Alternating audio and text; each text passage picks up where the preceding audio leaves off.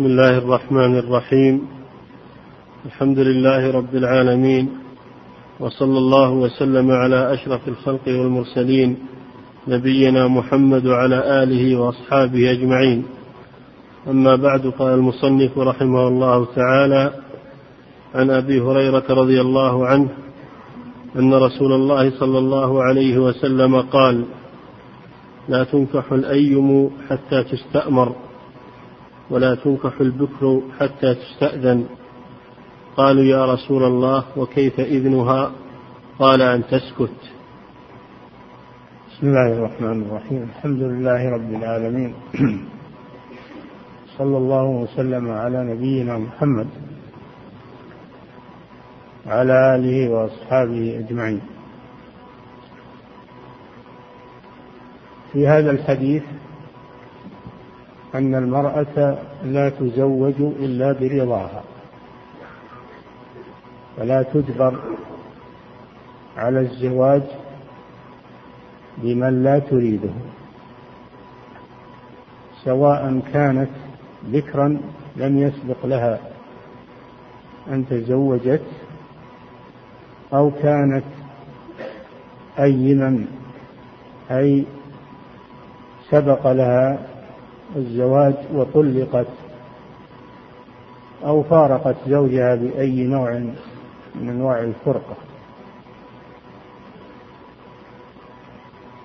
قالوا المرأة على ثلاثة أصناف.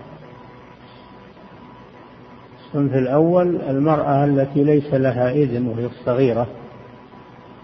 ليس لها إذن ولا تدري.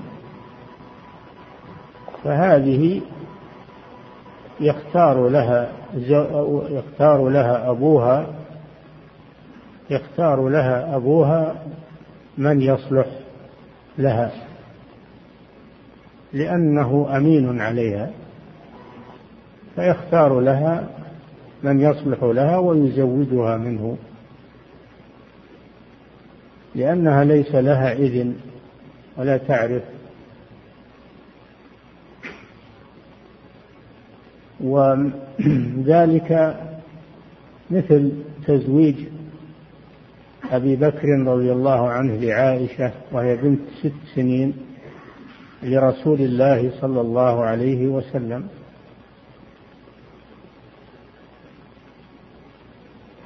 قد زوجها له وهي بنت ست سنين وهذه لا إذن لها. ودخل بها النبي صلى الله عليه وسلم وهي ابنة تسع سنين. الصنف الثاني البالغة البكر البالغة العاقلة. فهذه لا بد من استئذانها أي طلب إذنها. فتخبر بأن فلانا يخطبها وهو يصلح لها ويوصف لها بما يرغبها فيه. لكن لما كانت الصغيرة أو أو البكر تستحي جعل النبي صلى الله عليه وسلم ابنها أن تسكت ولا تعترض. فإذا سكتت هذا دليل رضاها لأنها لا لأنها تستحي أن تقول نعم أو أريده. فإذا سكتت هذا دليل على رضاها دينها أن تسكت. لأنها لو كانت لا تريده لقالت لا. إذا كانت تريده فإنها تستحي أن تقول أريده. فيكفي فيكفي أن أن تسكت. وفي الحديث الآخر ابنها صماتها هذا بالنسبة للبكر البالغة العاقلة. أما بالنسبة للأيم وهي التي سبق لها أن تزوجت ويقال لها الشيب فهذه لا بد أن تصرح برضاها. وأن تأمر أن تأمر من يعقد لها. تستأمر يعني يطلب أمرها. لأنها عرفت مصالحها وعرفت وذهب عنها الحياء الذي هو الخجل الحياء الذي هو الخجل. أما الحياء الذي هو الخلق الطيب هذا لا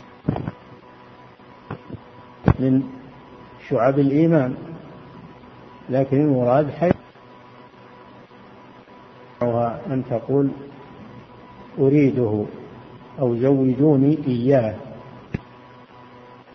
كانت إن كانت ثيبا أو أيما. فلو زوجت بغير رضاها فلها الخيار. لا نقول إن النكاح باطل لكن نقول لها الخيار بعد العقد. إن شاءت أمضته وإن شاءت فسخته دفعا للضرر عنها. فإن الذين يجبرون النساء على الزواج وهن بالغات عاقلات. ليس لهم الحق في ذلك. أو يجبرونهن على الزواج بأناس معينين من بني عمها وهو ما يسمى بالتحجير عند البادية. يقولون لا نزوجك إلا ابن عمك. وابن عمها أيضا يهدد لو تزوجت بغيره. وربما يحصل قتل. فهذا من أمور الجاهلية. هذا من أمور الجاهلية. ومن الظلم للنساء. ولذلك صدر القرار من هيئة كبار العلماء قديما وحديثا في منع التحجير. وتأديب من يفعل ذلك لأن هذا ظلم حرام. نعم. صلى الله عليه عن عائشة رضي الله عنها قالت جاءت امرأة رفاعة القرظي إلى النبي صلى الله عليه وسلم فقالت كنت عند رفاعة القرظي فطلقني فبت طلاقي. فتزوجت بعده عبد الرحمن بن الزبير. الزبير. صلى الله عليك فتزوجت بعده عبد الرحمن بن الزبير. نعم. صلى الله عليه وإنما معه مثل هدبة الثوب. هدبة, هدبة الثوب. نعم. وإنما معه مثل هدبة الثوب. هدبة. صلى الله عليه وإنما معه مثل مثل هدبة الثوب. نعم. فتبسم رسول الله صلى الله عليه وسلم وقال أتريدين أن ترجعي إلى رفاعة؟ لا حتى تذوقي عسيلته ويذوق عسيلتك. قالت وأبو بكر عنده وخالد بن سعيد بالباب ينتظر أن يؤذن له. فنادى يا أبا بكر ألا تسمع؟ إلى هذه ما تجهر به عند رسول الله صلى الله عليه وسلم. نعم هذا الحديث فيه أن زوجة رفاعة القرظي قرظي نسبة إلى بني قريظة من اليهود وكان قد أسلم حسن إسلامه ممن أسلم من اليهود. مثل عطية القرظي مثل آه، عبد الله بن سلام. فقد أسلم منهم من أسلم وحسن إسلامه مثل كعب الأحبار وهمام بن منبه وغيره من أحبار اليهود الذين أسلموا وحسن إسلامهم. فجاءت زوجته زوجة رفاعة القرظي وكان قد بت طلاقها. يعني طلقها طلاقا ثلاثا. وفي رواية طلقها آخر ثلاث تطليقات. ومعلوم من القرآن الكريم أنه إذا بانت منه بالطلاق الثلاث فإنها لا تحل لزوجها الأول حتى تنكح زوجا غيره. قال تعالى فإن طلقها يعني الثالثة فلا تحل له من بعد حتى تنكح زوجا غيره.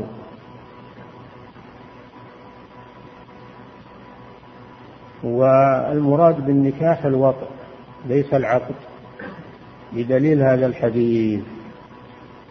وهذا مذهب جمهور أهل العلم أن المراد بتنكح زوجا غيره يعني يطأها بعقد صحيح ولا يكفي مجرد العقد لا يحلها للأول. وقالت إن عبد الرحمن بن الزبير الذي تزوجها بعد رفاعة ليس معه آلة ضعيف الشاوة أو ضعيف الآلة فلم يصل إليها. لم يصل إليها. فتبسم النبي صلى الله عليه وسلم. تبسم صلى الله عليه وسلم من كلامها. وهذا من حسن خلقه صلى الله عليه وسلم وتبسطه مع أصحابه ومع السائلين. تبسم عليه الصلاة والسلام وكان ضحكه عليه الصلاة والسلام التبسم. ولا يقهقه الضحك بل كان إذا بالغ في التبسم بدت نواجذه. صلى الله عليه وسلم. حتى بدت يقولون حتى بدت نواجذه. هذا أشد ما يكون من ضحكه صلى الله عليه وسلم. أما القهقهة والصوت هذا من سوء الأدب.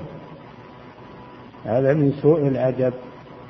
إذا ضحك الإنسان فلا يبالغ بالضحك والقهقهة حتى يسمع له صوتا مزعجا. تبسم صلى الله عليه وسلم. من جرأتها من جرأتها مع الرسول صلى الله عليه وسلم. حتى إن خالد بن سعيد رضي الله عنه استنكر هذا وقال يا أبا بكر وكان حاضرا عند الرسول صلى الله عليه وسلم ألا تسمع ما تقول هذه عند رسول الله صلى الله عليه وسلم؟ فهذا استنكار منه لقولها بحضرة النبي صلى الله عليه وسلم. لكن الرسول صلى الله عليه وسلم لم ينكر عليها. لأنها صاحبة حاجة تسأل صاحبة حاجة وتسأل. فتبسم صلى الله عليه وسلم. وقال أتريدين أن ترجعي إلى رفاعة؟ لا. لأنها اعترفت أنه لم يصل إليها لم يطأها اعترفت أن زوجها الثاني لم يصل إليها. وما دام لم يصل إليها فإنها لا تحل للأول. تريدين أن ترجعي إلى رفاعة؟ لا.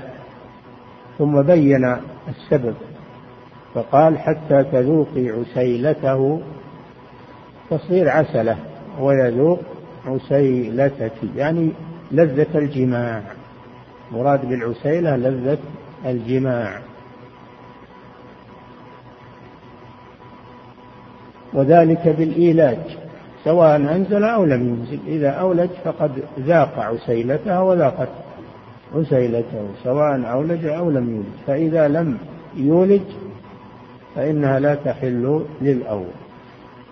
فيكون هذا تفسيرا لقوله تعالى حتى تنكح زوجا غيره أن المراد بالنكاح الوطء وليس مجرد العقد. فدل هذا الحديث على مسائل فيه أنه لا بأس أن السائل يتكلم بما قد يستحيا من ذكره للحاجة يتكلم بما قد يستحيا من ذكره إذا دعت الحاجة إلى ذلك. ثانيا فيه الرجوع إلى أهل العلم. فإن هذه المرأة رجعت إلى النبي صلى الله عليه وسلم تسأله عن حكم عودتها إلى زوجها الأول. ولم تعتمد على فهم الناس أو قول الناس بل رجعت إلى إلى إلى المعين الأصل وهو الرسول صلى الله عليه وسلم. وهكذا ينبغي من عنده سؤال أن يرجع إلى أهل العلم. ولا يرجع إلى كلام الناس أو أو فتاوى الناس الذين ليسوا أهلا للفتوى. وفي الحديث دليل على أن المطلقة ثلاثا لا تحل لمطلقها حتى تتزوج بآخر بعده زواج رغبة لا زواج تحليل. فإن النبي صلى الله عليه وسلم لعن المحلل والمحلل له. وسماه التيس المستعار. فلا يجوز أن يتخذ حيلة فتتزوج زوجا تريد به أن يحللها للأول. بل لا بد أن فإذا فعلت لم تحل للأول ولو وطئها لا تحل للأول. حتى يكون الزواج زواج رغبة. وأن يتركها ويطلقها رغبة عنها ما يطلقها علشان الأول بل لأنه ليس له فيها رغبة. هذا هو الحكم الشرعي في هذه المسألة المهمة التي قد يتلاعب فيها كثير من الناس. وفي الحديث دليل على أنه لا يكفي العقد بل لا بد من الوطء بعد العقد. فلو طلقها بعد العقد قبل أن يطأها فإنها لا تحل للأول. لأنه لم يحصل الشرط. لأنه لم يحصل الشرط المقصود بالآية حتى تنكح زوجا غيره. نعم. وفيه أنه مطلوب التأدب مع رسول الله صلى الله عليه وسلم والتأدب مع أهل العلم لكن إذا دعت الحاجة إلى ذكر شيء مما يستحيا منه لأجل البيان لا من أجل تنقص المفتي أو العالم وإنما من أجل البيان. فلا بأس بذلك. نعم. عن أنس بن مالك رضي الله عنه قال من السنة إذا تزوج البكر على الثيب أقام عندها سبعا ثم قسم وإذا تزوج الثيب أقام عندها ثلاثا ثم قسم. قال أبو قلابة ولو شئت لقلت إن انسا رفعه إلى النبي صلى الله عليه وسلم. نعم.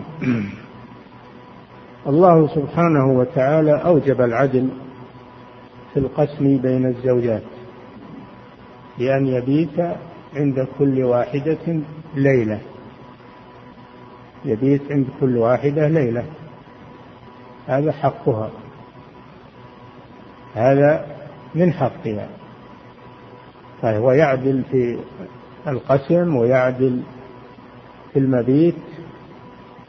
القسم هو المبيت. يعدل في القسم ويعدل في النفقة ويعدل في السكنى ويعدل في الكسوة. يعدل بين نسائه في هذه الأمور. ولا يجوز له أن يميل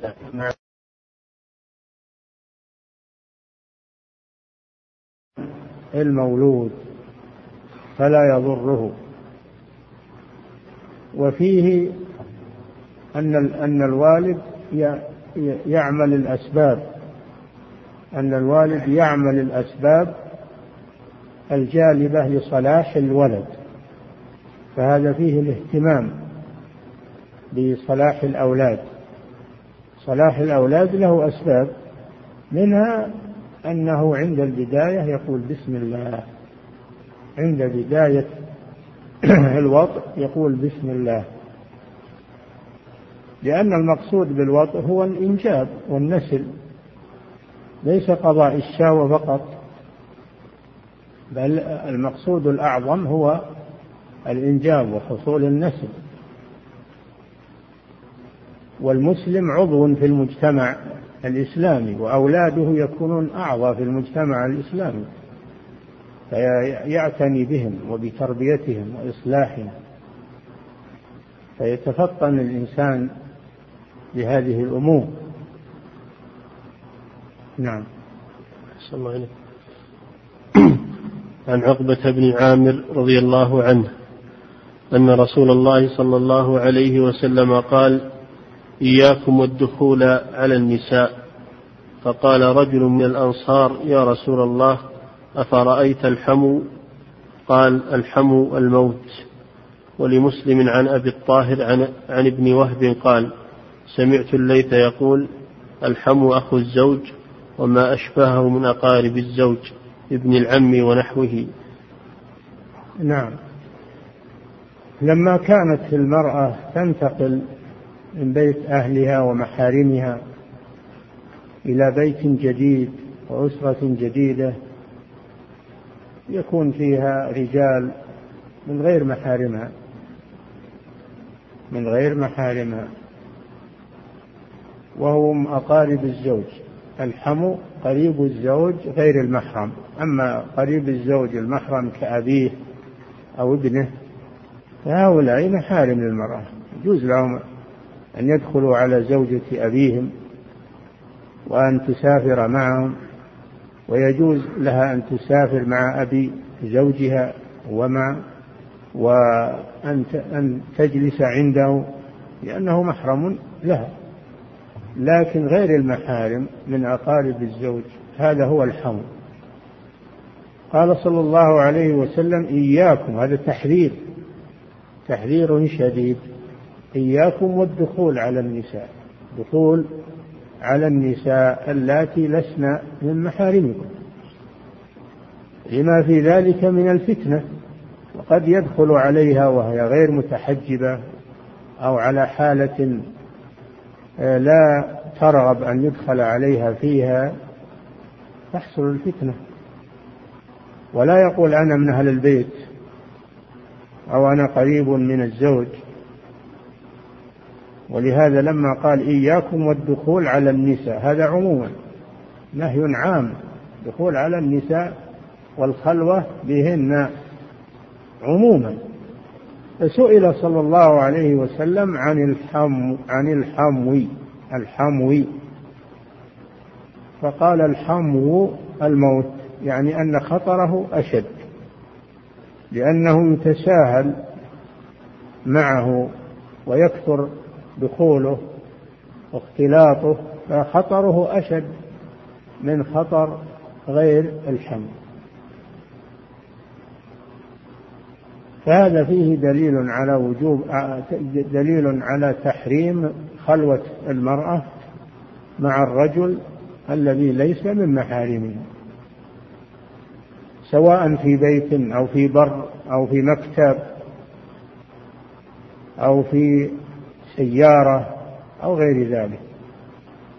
قال صلى الله عليه وسلم ما خلا رجل بامرأة إلا كان ذلكهما الشيطان. وما ظنكم إذا كان الثالث الشيطان؟ فإنه سيزين لهما الفاحشة ويقرب بعضهما من بعض حتى يقعا في الفاحشة.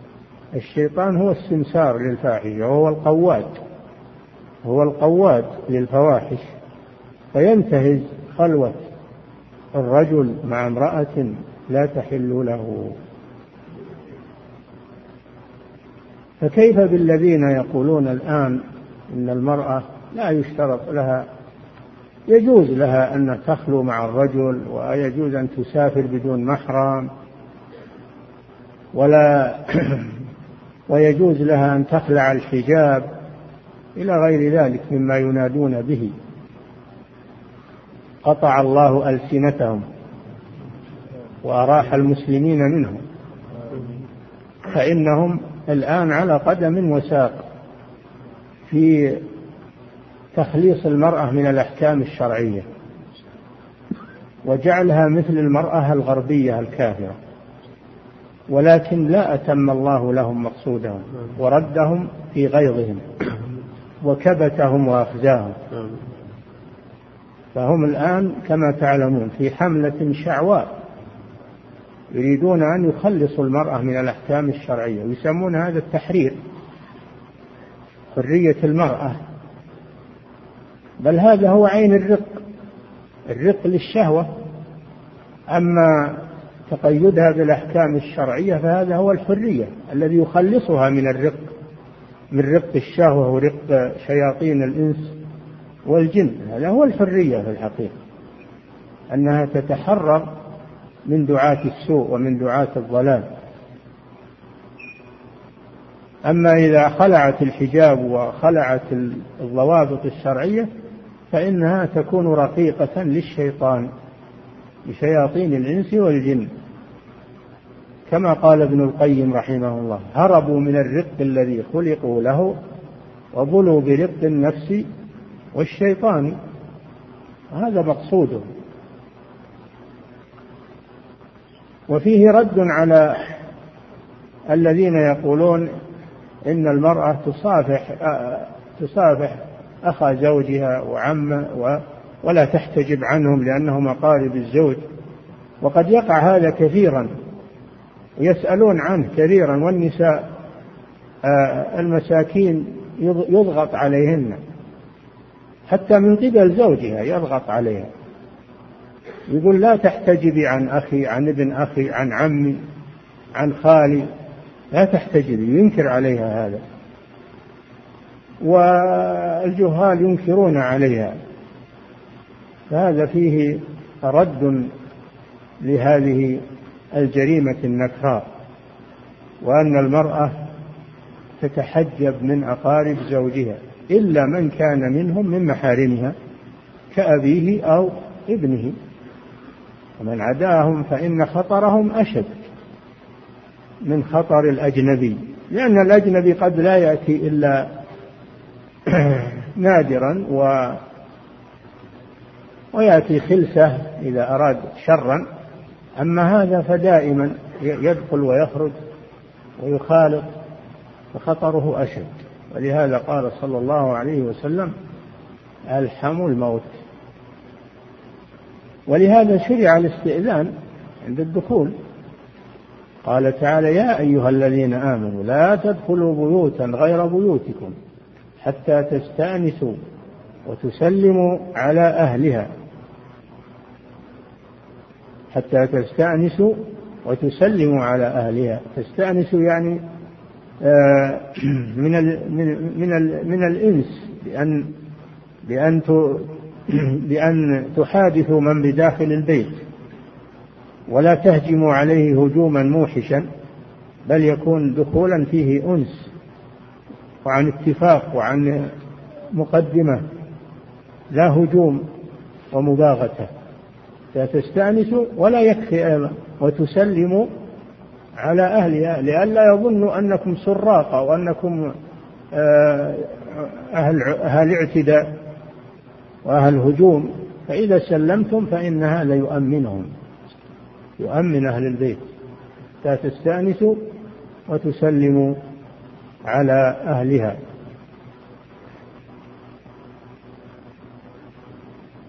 فالدخول على البيوت لا بد من الاستئذان ولا بد من أن يؤذن له بالدخول والاستئذان ثلاث فإن أذن لكم وإلا فارجعوا.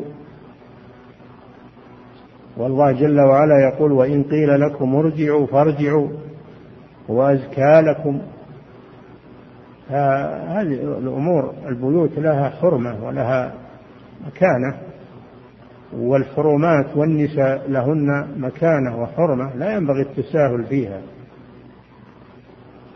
فهذا الحديث فيه مسائل عظيمة. المسألة الأولى فيه حرص النبي صلى الله عليه وسلم على صيانة الأمة من فساد الأخلاق. وفيه النهي عن التساهل في أمور الأخلاق. وأنه يجب أن تحسم المادة من أصلها ولا يتساهل فيها لأنه إذا تسوهل فيها جرت إلى ما هو شر وإلى ما هو أعظم. وفي الحديث دليل على تحريم خلوة الرجل بالمرأة في أي مكان لأن ذلك سبيل إلى وسوسة الشيطان. وحضور الشيطان بينهما. أما إذا كانوا أكثر فإن الشيطان يبتعد عنهم. إذا وجد من تزول به الخلوة فإن الشيطان يبتعد ولا يكون له مجال. وثالثا فيه أن أقارب الزوج غير المحارم أنهم أشد خطرا. وفي هذا رد على الذين يتساهلون. في أقارب الزوج. ويقولون إن المرأة زوجة قريبهم فلا تحتجب عنهم وتصافحهم وتأكل معهم على صحن واحد إلى غير ذلك. وقد وجد من يكره زوجته يكره زوجته ويجبرها على أن تأكل مع الرجال وأن تصافحهم وأن تكشف وجهها وكفيها عندهم. ويقول هذا من صلة الرحم. والشيطان وش يسوي؟ يقول هذا من صلة الرحم. أنت تريدين أنك تقطعين أرحامي؟ فيقول هذا من صلة الرحم. وفي الحقيقة أن هذه هي قطيعة الرحم. لأن معصية الله جل وعلا هي قطيعة الرحم. نعم. ولمسلم عن أبي الطاهر عن ابن وهب قال سمعت الليث يقول الحم اخو الزوج وما اشبهه من أقارب الزوج ابن العم ونحوه. هذا تفسير تفسير للحم أنه أنه قريب الزوج. لكن يستثنى من هذا من كان محرما للمرأة كأبيه أبي الزوج أو ابنه. ولا يبدين زينتهن إلا, ما إلا لبعولتهن أو آبائهن أو آباء بعولتهن أو أبنائهن أو أبناء بعولتهن. هؤلاء محارم. نعم. أحسن الله عليك باب الصداق. نعم الصداق من حقوق الزواج. الصداق من حقوق الزواج. وهو ما يبذل للمرأة في مقابل الاستمتاع بها. وهذا من تعظيم النكاح ومن تعظيم آه، قدر المرأة وأنها لها حرمة فلا تستباح إلا بصداق. قال الله جل وعلا وآتوا النساء صدقاتهن نحلة. فإن طبن لكم عن شيء منه نفسا فكلوه هنيئا مريئا. الصداق واجب في النكاح بالكتاب والسنة. الكتاب كما في هذه الآية والسنة كما في الأحاديث أن النبي صلى الله عليه وسلم أصدق نساءه وأصدقت بناته صلى الله عليه وسلم. فلا بد من الصداق. والإجماع أجمع أهل العلم على وجوب الصداق في النكاح. سواء سمي أو لم يسمى. فإن سمي حصل المقصود وإن لم يسمى فلها مهر المثل. لها مهر المثل. فلا زواج بدون صداق سواء سمي في العقد أو لم يسمى. نعم. والحكمة فيه أن فيه إكراما للمرأة وأنه في مقابل الاستمتاع. نعم. أحسن الله عليك أحسن الله عليك عن أنس بن مالك رضي الله عنه أن رسول الله صلى الله عليه وسلم أعتق صفية وجعل عتقها صداقها. نعم صفية هي صفية بنت حيي بن أخطب. من زعماء اليهود المعادين لرسول الله صلى الله عليه وسلم أشد العداوة.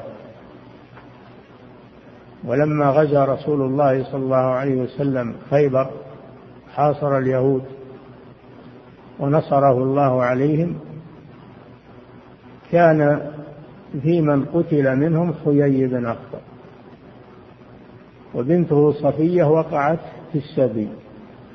وقعت في السبي. فكانت من نصيب رسول الله صلى الله عليه وسلم. وقيل إنها وقعت في سهم أحد الصحابة فأعطاها النبي صلى الله عليه وسلم. المهم أنها صارت من سهم النبي صلى الله عليه وسلم. يعني صارت مملوكة للسبي. فاعتقها النبي صلى الله عليه وسلم وجعل عتقها صداقها. فهذا فيه دليل على مشروعية الصداق وأنه لا نكاح إلا بصداق. وفيه دليل على أن الصداق يكون مالا ويكون منفعة ومن ذلك العتق فإنه منفعة عظيمة فيكون صداقا. فالصداق هو ما ينتفع به سواء كان مالا أو كان منفعة أو كان منفعة كتعليم القرآن أو تعليم المهنة أو الحرفة أو كان أجرة لأن الزوج يؤجر نفسه ويجعل أجرته صداقا للمرأة كما فعل موسى عليه الصلاة والسلام مع رجل مدين. فإنه قال إن إني أريد أن أنكحك إحدى ابنتي هاتين على أن تأجرني ثمانية حجج يعني على أن ترعى الغنم ثمان سنين. الحجج جمع حجة وهي السنة. على أن تأجرني ثمانية حجج. فإن أتممت عشرا فمن عندي. فدل على أن الصداق قد يكون منفعة.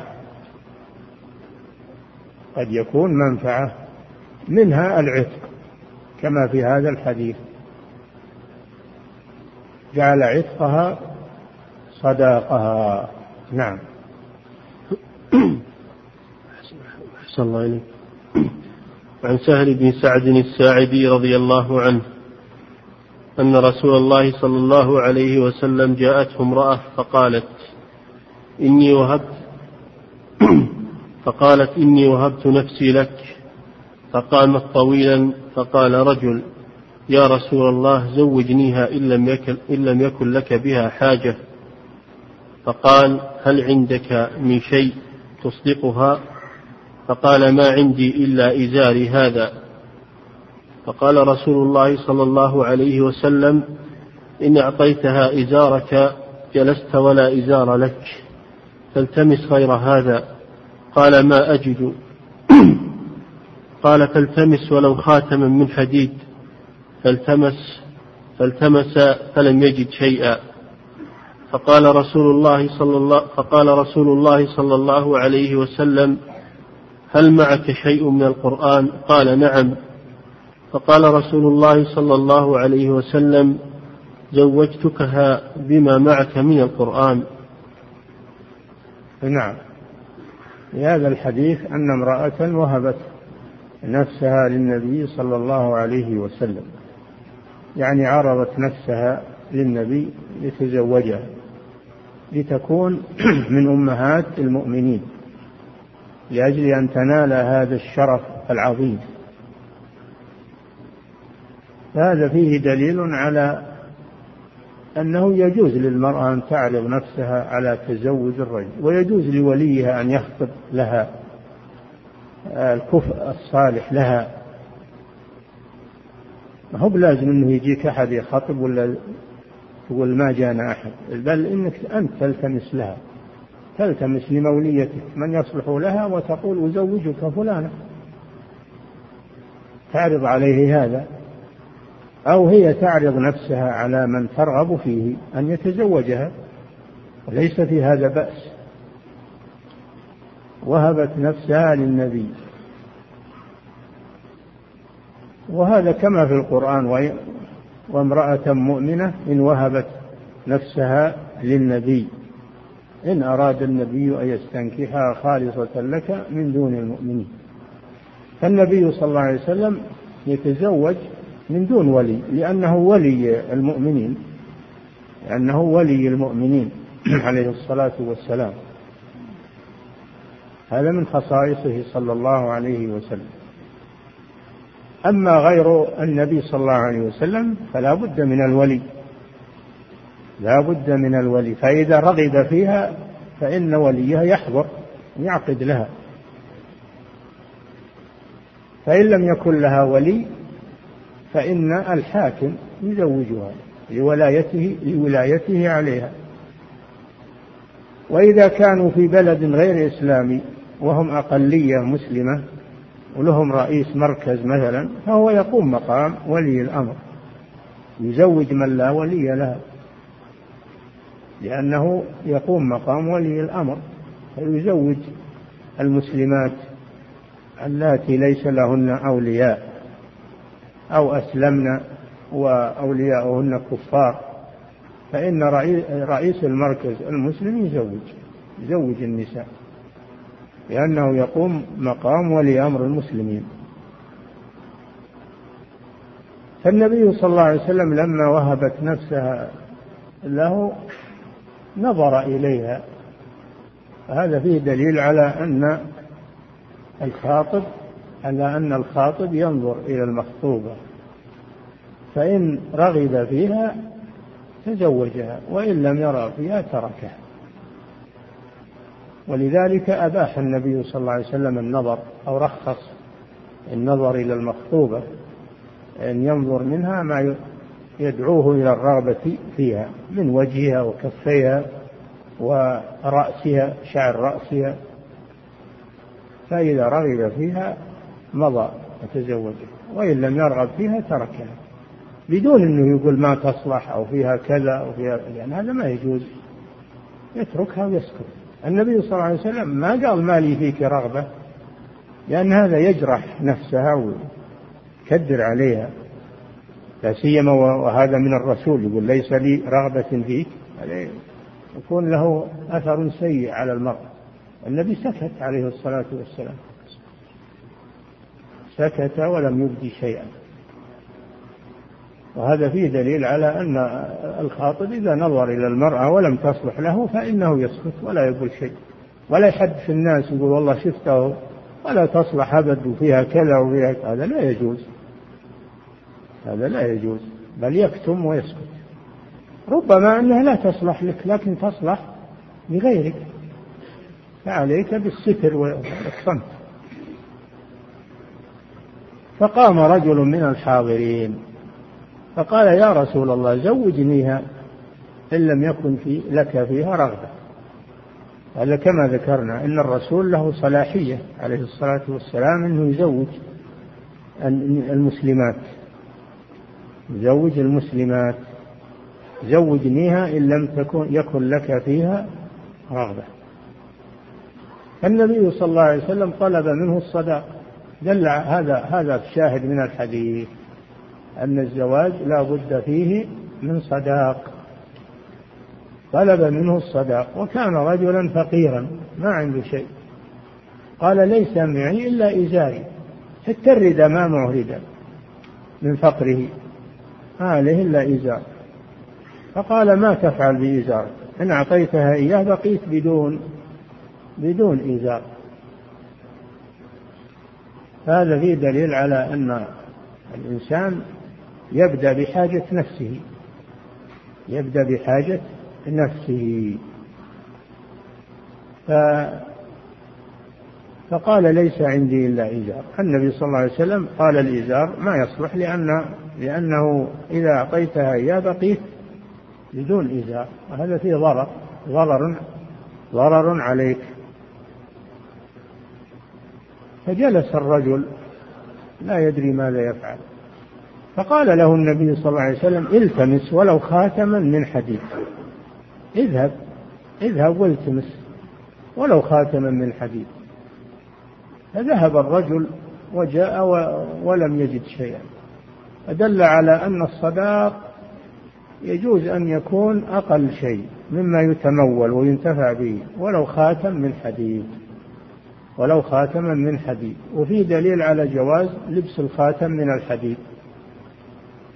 ولو كرهه بعض العلماء لكن الحديث يدل على جوازه لأنه لو كان مكروها لما قال النبي صلى الله عليه وسلم ولو خاتما من حديد.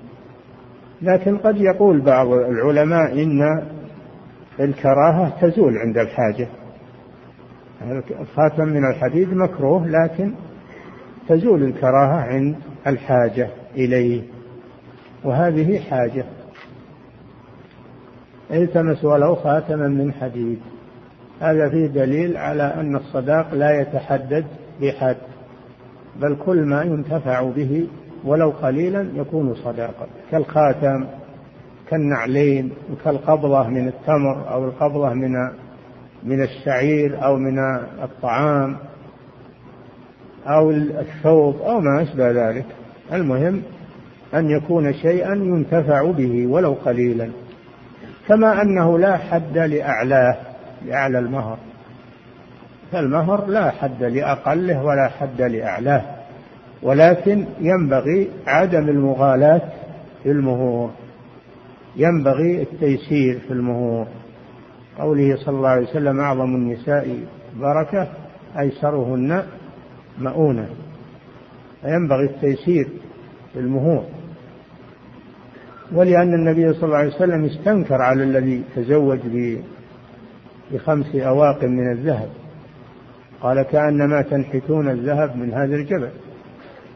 استنكر عليه فدل على أن أنه ينبغي تيسير المهور وعدم المغالاة فيها.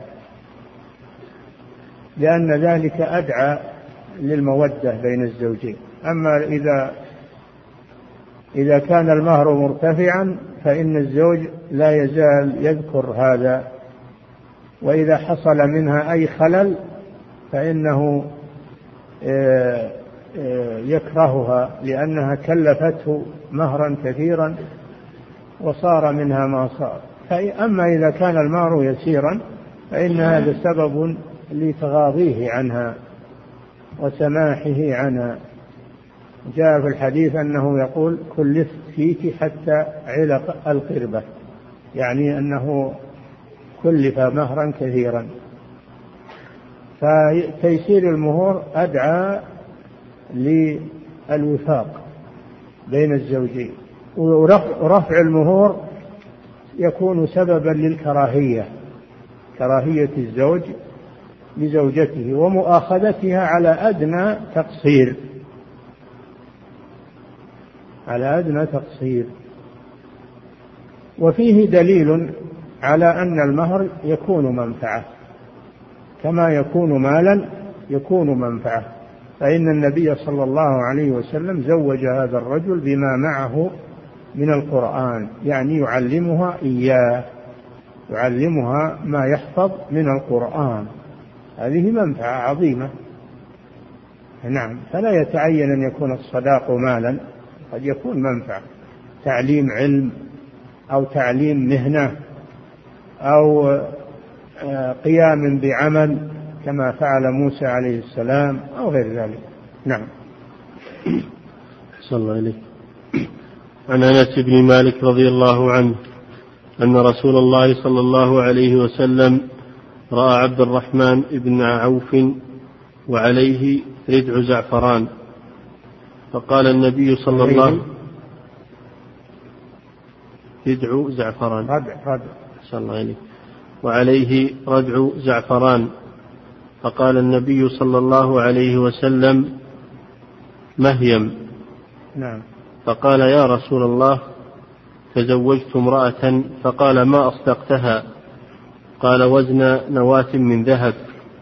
قال رسول الله صلى الله عليه وسلم بارك الله لك أولم ولو بشاة نعم. وهذا الحديث أيضا من أدلة الصداق وفيه زيادة وهي مشروعية الوليمة على الصداق عبد الرحمن بن عوف الصحابي الجليل وأحد أثرياء الصحابة وهو من السابقين الأولين إلى الإسلام وأحد العشرة المبشرين بالجنة. رأى النبي صلى الله عليه وسلم عليه ردعا يعني نقاط نقاط من الزعفران. وهذا لا يليق بالرجال أنهم يصبغون بالزعفران ثيابهم. كان ينكر صلى الله عليه وسلم لبس المعصفر والمزافر للرجال. فقال له مهيم كلمة استنكار كلمة استفهام استنكاري كلمة استفهام استنكاري. مهيم يعني ما السبب في هذا؟ فبين له رضي الله عنه أنه تزوج امرأة. ومعلوم أن الزوج أول ما يدخل على المرأة أنه يصيبه شيء من طيبها من الطيب الذي تتطيب به. يقع على ثيابه أو على بدنه يكون عليه صفرة أو غير ذلك. فهذا شيء جرت به العادة وعبد الرحمن لم يقصده لم يقصد هذا. وإنما سببه مخالطة الزوجة الجديدة. فزال استغراب النبي صلى الله عليه وسلم لما عرف السبب. فقال كم أصدقتها؟ قال وزن نواة من ذهب. وزن نواة نواة التمر معروفة من الذهب. وفي رواية خمسة دراهم. فقال النبي صلى الله عليه وسلم بارك الله لك هذا فيه أنه يدعى للمتزوج بالبركة. أولم أي اصنع وليمة ولو بشاة ولو شاة واحدة. وهذا للتقليل هذا للتقليل. فأقل الوليمة أن تكون شاة. أو تكون أكثر من شاة لكن لا تصل إلى حد الإسراف. والتبذير وإنما تكون بقدر ما يؤكل يأكله الحاضرون ولا يطرح الزبالات كما يفعله المسرفون الآن. وإنما تكون الوليمة في حدود الحاجة. فإن كان الحاضرون قليلين يقلل الوليمة بقدرهم. وإن كان الحاضرون كثيرين فيعمل من الوليمة ما يكفيهم هذا هو العدل أما أن يصنع طعاما كثيرا أكثر من حاجة الحاضرين بأضعاف مضاعفة بقصد الرياء والمباهاة يذبح الخمسين من الغنم أو العشر من الإبل أو غير ذلك ويصنع الأطعمة أو يستأجر الفندق المكلف الفندق المكلف الباهظ فهذا من الإسراف والتبذير ولا يجوز هذا العمل. وهذا يشوه الزواج. هذا في الحقيقة يشوه الزواج ويحمل الآخرين ما لا يستطيعون لأن الناس يقلد بعضهم بعضا فالناس يعملون مثل هذا ولا يقولوا ما إحنا مزوجينك تبي تعمل مثل فلان ولا ما إحنا مزوجين؟ تبي تأخذ فندق عشر نجوم أو مئة نجمة أو ما أدري كم ولا ما إحنا مزوجين؟ مثل فلان وش حيثنا ولو سكت الرجال لقالت النساء هذا لا يجوز هذا إسراف ولا يجوز هذا العمل أبدا. خير الأمور أوسطها هذا هو المطلوب. وكان النبي صلى الله عليه وسلم في وليمته إن أحيانا يكون فيها لحم وأحيانا تكون خبزا وأدما وسمنا. ما ما كان يتكلف صلى الله عليه وسلم شيئا معدوما ولا يمنع شيئا موجودا بل كان يبذل الموجود عليه الصلاة والسلام. إنما لا تخلو لا يخلو الزواج من وليمة لأن هذا من إعلان النكاح. والنكاح يعلن ولا يكون سرا لأنه إذا أسر النكاح صار شبيها بالزنا وصار محل اتهام. فلا بد من إعلانه أولا بالولي والشاهدين عند العقد. هذا من الإعلان. ولي شاهدين هذا من الإعلان. ثانيا ضرب الدف من النساء عليه هذا من الإعلان. وثالثا عمل الوليمة. هذا كله من إعلان النكاح. قوله صلى الله عليه وسلم أعلنوا هذا النكاح. واضربوا عليه بالغربال في رواية بالدف. فمطلوب إعلان النكاح ولا يجوز كتمان النكاح وإسراره لأن هذا يشبه الزنا أو يكون محل تهمة من الناس. لأنهم ما عرفوا أن فلان متزوج فلانة ورأوه يدخل عليها يكون محل تهمة. وربما يؤخذ للحسبة ويناقش لأنه لم يعلن النكاح هو الذي جنى على نفسه. فهذا الحديث فيه فوائد. أولا فيه أنه لا يجوز للرجل أن يلبس المعصفر والمزعفر لأن النبي صلى الله عليه وسلم استغرب من عبد الرحمن بن عوف هذا الشيء. ثانيا أنه إذا كان هذا ليس من قبل الإنسان وإنما هو بسبب مخالطة الزواج والمرأة لا بأس بذلك. ثالثا فيه آه، الحث على الصد... على آه، فيه الحث على الصداق قوله كم أصدقتها؟ أخبره أنه أصدقها قليلا ما ما مع أنه غني وثري رضي الله عنه أصدقها وزن نواة من الذهب. ففيه دليل على تيسير المهور. رابعا فيه دليل على مشروعية الوليمة النكاح. نعم. والله تعالى أعلم وصلى الله وسلم على نبينا محمد وعلى آله وصحبه.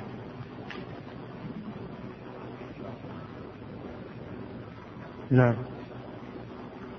كتاب نعم. كتاب الطلاق. نعم. أسئلة. أحسن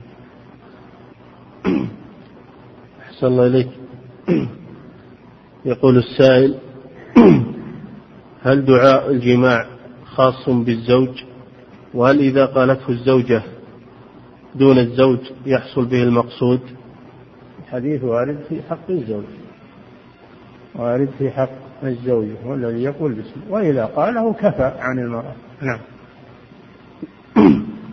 أحسن الله إليك. يقول السائل إذا كنت في الدور الثاني والخادمة في الدور الأول وقفلت الباب الذي بيننا فهل تعتبر هذه خلوة؟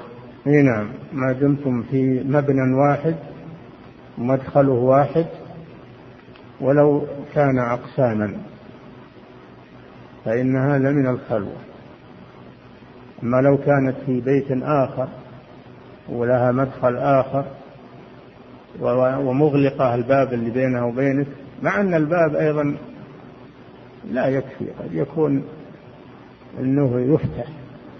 الحاصل أنه, أنه تكون في بيت وأنت في بيت ولا تكونان في بيت واحد أو في شقق آه، مدخلها واحد. نعم.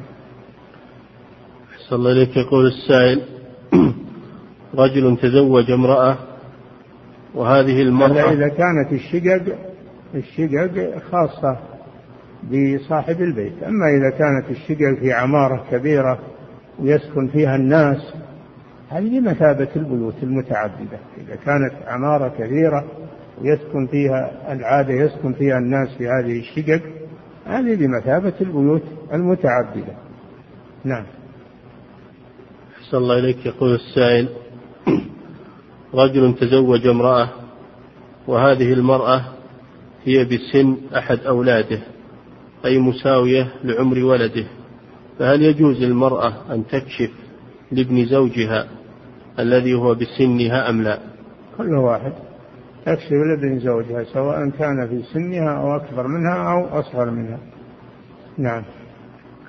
أحسن الله إليك. يقول السائل هل العدل في النفقة أن يعطي كل زوجة وأولادها بالتساوي؟ أم يعطي كل زوجة وأولادها حسب الحاجة؟ النفقة بحسب الحاجة يعطي كل امرأة ما يكفيها.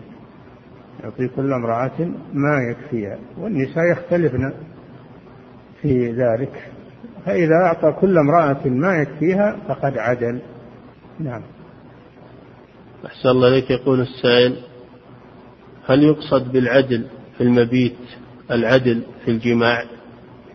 هذا لا يملكه الزوجة لكن العدل في المبيت أن يبيت في بيتها وعندها أن يبيت عندها وفي بيتها. هذا هو المطلوب. أما الجماع هذا ليس باختياري نعم. أحسن الله إليك. يقول السائل هل يجوز دخول الصبي غير البالغ على النساء؟ أو الطفل الذين لم يظهروا على عورات النساء نعم. يجوز نعم. أحسن الله إليك يقول السائل. لدينا خادمة وأحيانا يخرج أهلي ويتركونها في البيت وحدها. نعم. يقول لدينا خادمة وأحيانا يخرج أهلي ويتركونها في البيت وحدها. وأنا موجود بالبيت وهم يأمنونني على هذه الخادمة. لعلمهم أني مشغول عنها فما تقولون في هذا؟ نقول لك لا يجوز هذا. لا تخلو بامرأة خادمة أو غيرها ولست مأمونا. اللي يقول أنا مأمون هذا ما هو صحيح. الشيطان يحضر وتزول الأمانة. إلا كان ثالثهم الشيطان؟ ما ظنك باثنين الشيطان هو الثالث. فلا تأمن نفسك. يقول بعض السلف من بعض السلف من الأئمة يقول ائتمني على كنوز الذهب والفضة ولا تأتمني على أمة سوداء. نعم. أحسن الله إليك. يقول هل إذا صعدت المرأة في المصعد؟ نعم. يقول هل إذا صعدت المرأة في المصعد؟ وبه ثلاثة رجال يعتبر ذلك خلوة.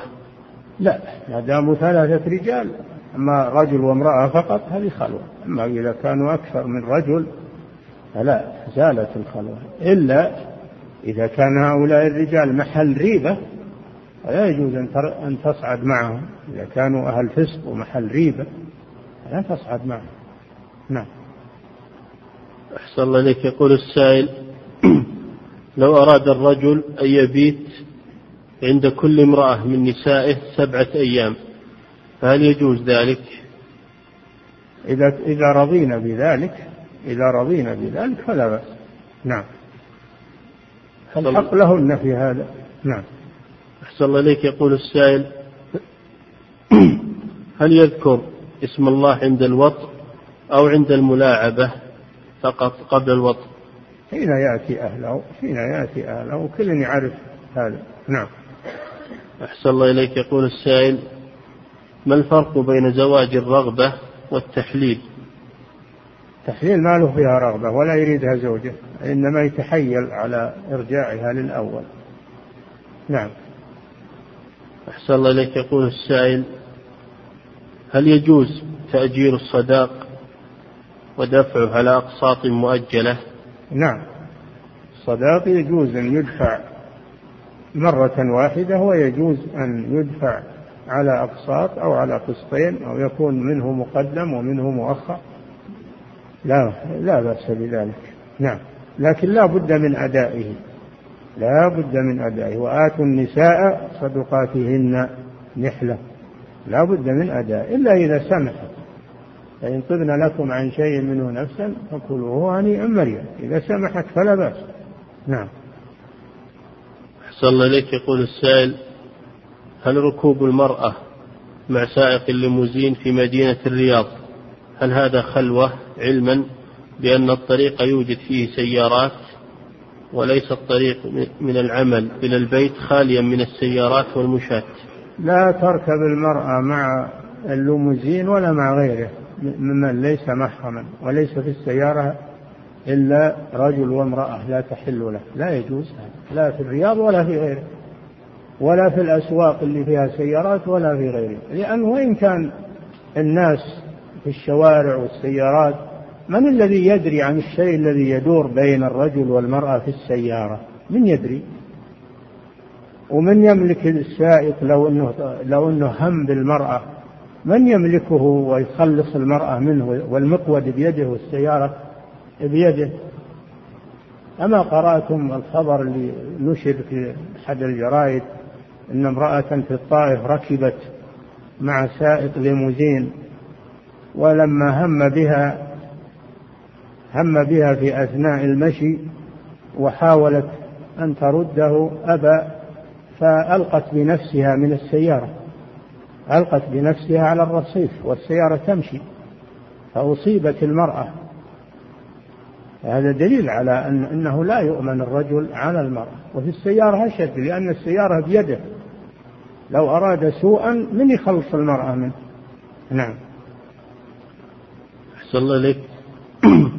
يقول السائل كيف نرد على من يحتج بحديث الفضل بن العباس وكذلك حديث الخثعمية على جواز كشف المرأة لوجهها. أما حديث الخثعمية فهذا قبل الأمر بالحجاب.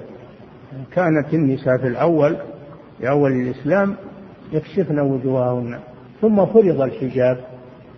فرض الحجاب بعد ذلك. فحديث الخثعمية محمول على أنه كان قبل الأمر بالحجاب.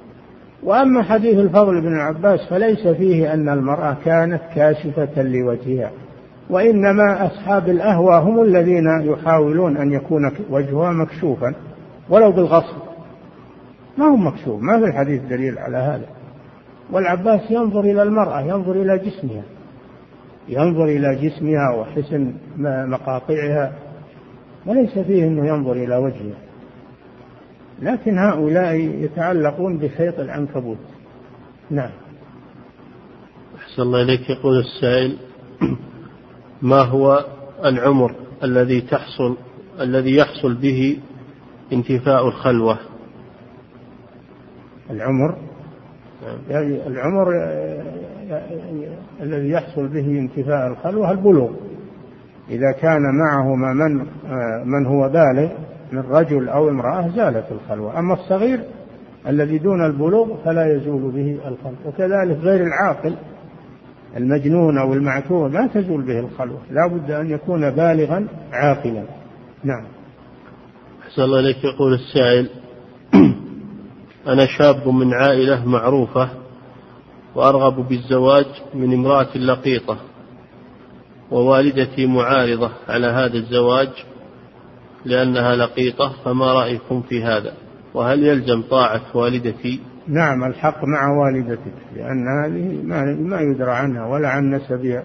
ربما تؤثر على أولادك ربما تؤثر على ذريتك فوالدتك معها الصواب في هذا. نعم. أحسن الله إليك يقول السائل ينادي بعض الكتاب وغيرهم بتحرير المرأة واختلاطها مع الرجال الأجانب فهذا شيء غير مستغرب ولكن للأسف نسمع نسمع من بعض أهل العلم من يقول بجواز سفر المرأة بدون محرم في الطائرة وكذلك القول بكشف الوجه عند الرجال الأجانب ويقول إن المسألة خلافية فما التوجيه حيال ذلك؟ نحن قلنا لكم أكثر من مرة ما هي بالعبرة بالأقوال والاختلاف؟ العبرة بالدليل. والدليل مع من يقول بوجوب الحجاب وستر وجه المرأة. هذا اللي معها الدليل وهذا الذي يؤخذ بقوله من كان معه الدليل. أما من لم يكن لديه دليل فإننا نرفض قوله. لكن صاحب الهوى يدور ما يوافق هواه ولو خالف الدليل ما يبالي بهذا لأنه صاحب هوى. ما هو صاحب يطلب الحق. إنما يطلب ما يوافق هواه. أما الذي يطلب الحق فهذا إذا تبين له الدليل اقتنع. وما كان لمؤمن ولا مؤمنة إذا قضى الله ورسوله أمرا أن يكون لهم الخيرة من أمرهم. لكن هؤلاء قل خوف الله في قلوبهم وصار عندهم أهوى فصاروا يتلمسون. يتلمسون الخلاف والأقوال. وليس شرهم يقتصر عليهم بل إنهم يضلون غيرهم ويلبسون على غيرهم ليحملوا أوزارهم كاملة يوم القيامة ومن أوزار الذين يضلونهم بغير علم. ألا ساء ما يزرون نعم. أحسن الله إليك. يقول السائل أعمل في المجال الطبي في إحدى المستشفيات. ومما لا يخفاكم اختلاط النساء بالرجال والخلوة. وسؤالي هل أكون عاصيا إذا حدث خلوة بيني وبين أحد الموظفات؟ علما أن عملي أحيانا يلزم ذلك فكيف أفعل؟ ما الذي يعفيك من هذا؟ حرام عليك هذا. حرام عليك هذا. العمل اللي فيه اختلاط ابتعد عنه. التمس عملا آخر. والله جل وعلا قد وسع الأرزاق ومن يتق الله يجعل له مخرجا ويرزقه من حيث لا يحتسب. ومجالات الأرزاق كثيرة ومجالات العمل كثيرة. فاطلب عملا ليس فيه اختلاط ولا خلوة. نعم. أحسن الله إليك. يقول السائل رجل تزوج تزوج بكرا وبعد خمسة أيام ذهب إلى الحج. فهل فعله صحيح؟ يعني ما أقام عندها سبعا. لا ما هو صحيح. ما هو صحيح. إذا تزوج بكرا يقيم عندها سبعا كما أمر النبي صلى الله عليه وسلم. ثم بعدها يذهب إلى الحج إن شاء. نعم. أحسن الله إليك. يقول السائل ما رأي فضيلتكم في هذه العبارة؟ المسلمون والمسيحيون إخوة في العالم العربي والعبادات كلها لرب واحد. هذا كلام باطل. هذا كلام باطل. أفنجعل المسلمين كالمجرمين؟ ما لكم كيف تحكمون؟ لا يستوي المسلم والكافر أبدا. واللي يسوي بينهم هو كافر مثلهم. اللي يقول الإسلام والكفر سواء هذا كافر. لأنه لم ينكر الكفر بل أقره وجعله مثل الإسلام والعياذ بالله. فإن كان يعلم ما يقول ويتعمد هذا الشيء فهو كافر وإن كان جاهلا يجب عليه السكوت وأن يتعلم قبل أن يتكلم في هذه الأمور الخطيرة. فالإسلام لا يعادل بأي دين على وجه الأرض لا اليهودية ولا النصرانية ولا غيرها. ما في دين صحيح إلا دين الإسلام الذي بعث به محمد صلى الله عليه وسلم. ووجب على العالم كلهم أن يتبعوه. فمن لم يتبعه فهو كافر. من لم يتبع هذا الرسول فهو كافر معاند. لأن الله أمر العالم كلهم أن يتبعوا هذا الرسول. ما أرسلناك إلا كافة للناس. قل يا أيها الناس إني رسول الله إليكم جميعا. فالذي لا يتبع هذا الرسول كافر. يهودي أو نصراني أو غيره. اللي يقول أن الإسلام والكفر سواء؟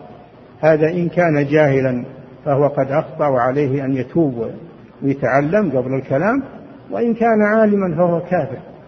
يعني سوى بين الحق والباطل. نعم.